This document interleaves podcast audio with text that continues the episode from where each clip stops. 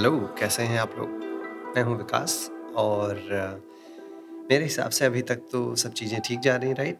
आप लोगों को मेरे कॉन्वर्सेशंस पसंद आ रहे हैं। जितने व्यूज़ हैं, इस हिसाब से तो मुझे लगता है कि इट्स गेटिंग बेटर एंड अगर आपको अच्छा लगता है तो please give us feedback different channels पे पॉडकास्ट पे एक्सेट्रा आपको क्या लगता है? आप सोशल मीडिया के थ्रू मुझे रीच आउट कर सकते हैं। इंस्टाग्राम पे मैं अवेलेबल हूँ। Vikas underscore Singh. With an additional H और फेसबुक या हर जगह पे और भी मैं अवेलेबल हूँ।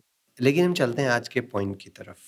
आज हम जो बात करने वाले हैं, वो ये है कि जब आदमी एक किलोमीटर वॉक करता है या एक किलोमीटर रन करता है तो किसमें ज़्यादा कैलोरीज बर्न होती हैं? और कौन सा आपके लिए बेटर है? कभी देखा जब हम डॉक्टर के पास जाते हैं ऑलमोस्ट एवरी फिजिशियन जब उनके पास जाते हैं, अगर कोई भी बायोमार्कर्स हमारे हेल्थ मार्कर्स ब्लड टेस्ट में सही नहीं होते हैं तो हमें बताया जाता है कि थोड़ा ब्रिस्क वॉकिंग शुरू करिए, थोड़ा रनिंग शुरू करिए एट्सेट्रा एट्सेट्रा वो क्यों बताया जाता है? उसके दो तीन पर्पसेस हैं। एक तो ये है कि जब आप मूवमेंट करते हैं over a period of time उससे एनर्जी बर्न होती है।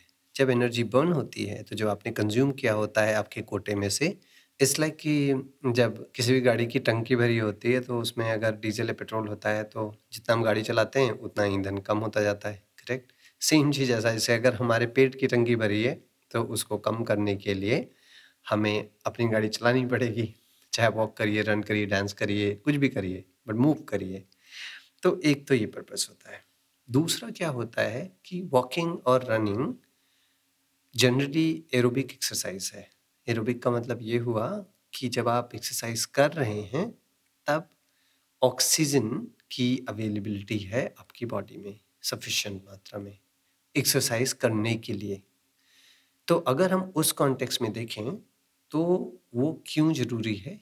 वो इसलिए ज़रूरी है कि अगर आप एरोबिक एक्सरसाइज करते हैं तो जो एनर्जी सोर्स है मतलब जैसे मैंने बताया ना, गाड़ी चलने के लिए आपको ईंधन लगता है अगर आप अपनी गाड़ी यहाँ बॉडी की गाड़ी चला रहे हैं, अपने शरीर की गाड़ी चला रहे हैं, तो उसको चलाने के लिए जो ईंधन लगता है, उसके लिए आपकी बॉडी में जो फैट डिपॉज़िट है, ठीक है? कभी देखा वेस्ट पे, हाथ पे, पैर पे, बम्स पे, थाइस पे, कहीं पे भी जो है, उसका यूज़ किया जा सकता है, जब ऑक्सीजन अवेलेबल होता है तब।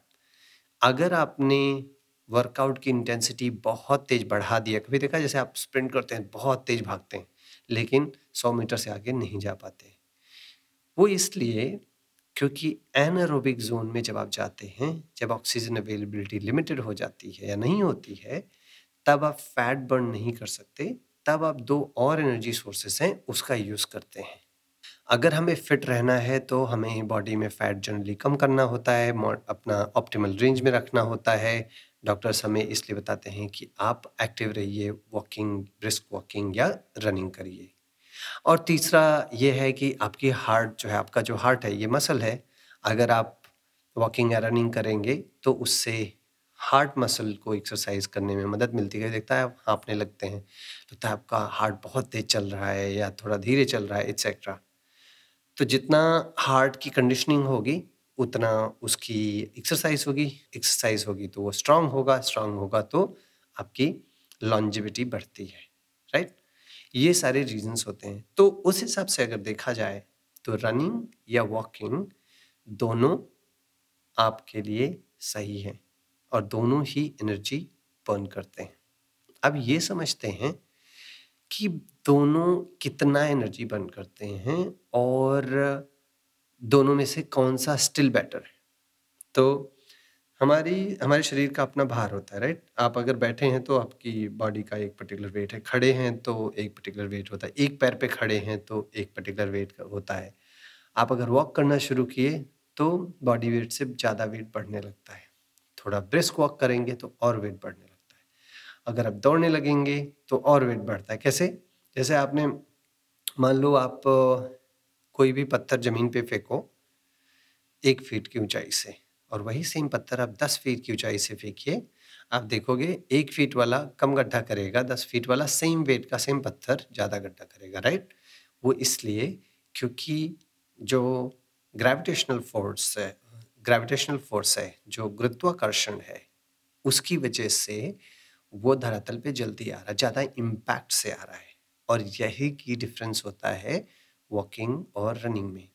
जब आप रनिंग कर रहे हैं, तब आपका जो वर्टिकल ऑसिलेशन है, मतलब एक फलांग से दूसरे फलांग के बीच में जो ऊंचाई है, वो ज़्यादा होती है कंपेयर टू वॉकिंग और उसकी वजह से ज़मीन पे आप ज़्यादा इम्पैक्ट से आएँगे। ओके तो क्या होता है? अब फिर से गाड़ी की तरफ़ जाते हैं। अगर हम गाड़ी को तेज चलाएँ तो क्या होता है? गाड़ी ईंधन ज़्यादा खाती है। लेकिन एक पॉइंट से दूसरे पॉइंट तक गाड़ी जल्दी पहुँच भी जाती है।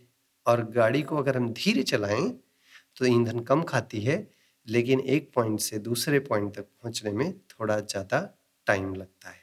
तो वही सेम चीज़ अप्लाई होता है रनिंग और वॉकिंग में।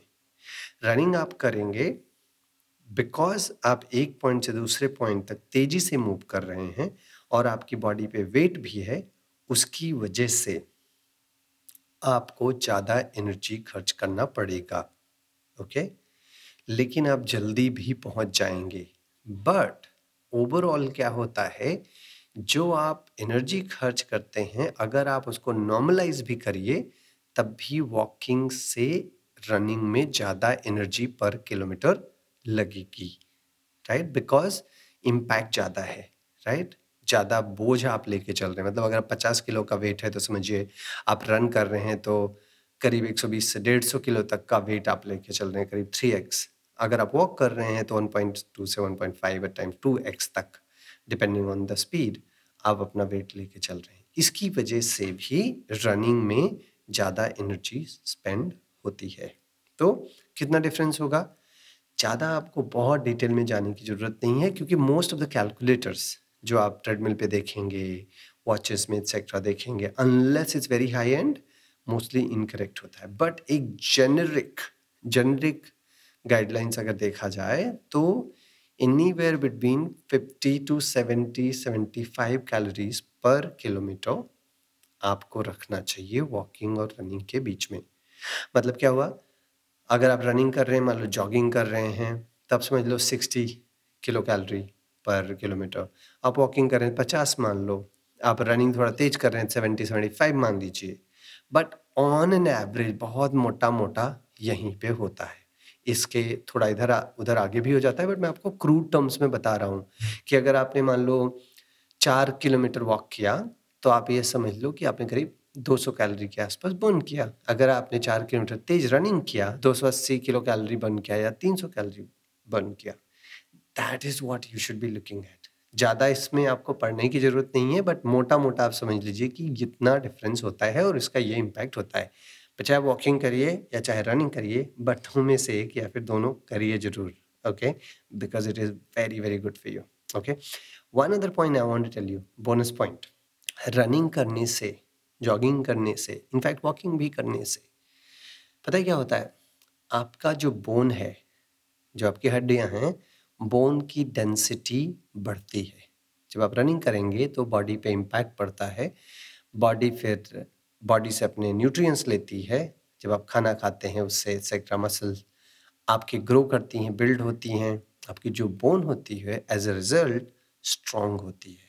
तो उससे आप रनिंग करने से जॉगिंग या वॉकिंग करने से आपकी बोन डेंसिटी बढ़ती है और उसकी वजह से फ्रैक्चर कम होते हैं, कहीं गिर गए तो हड्डी कम टूटेगी, जल्दी नहीं टूटेगी etcetera as well as when you walking आपकी नॉर्मल लाइफ के लिए आपकी स्ट्रॉन्ग बोन्स होंगी। तो पूरी बॉडी जो है, जिसका भार जो है तो बोन्स ही लेके चल रहे हैं तो इट्स डेफिनेटली इंपॉर्टेंट आपका जो बोन्स हैं, वो अच्छी परिस्थिति में रहें और रनिंग और वॉकिंग से बहुत मदद मिलती है। आज के लिए इतना ही, फिर मिलूँगा मैं आपसे कुछ दिनों में। Good bye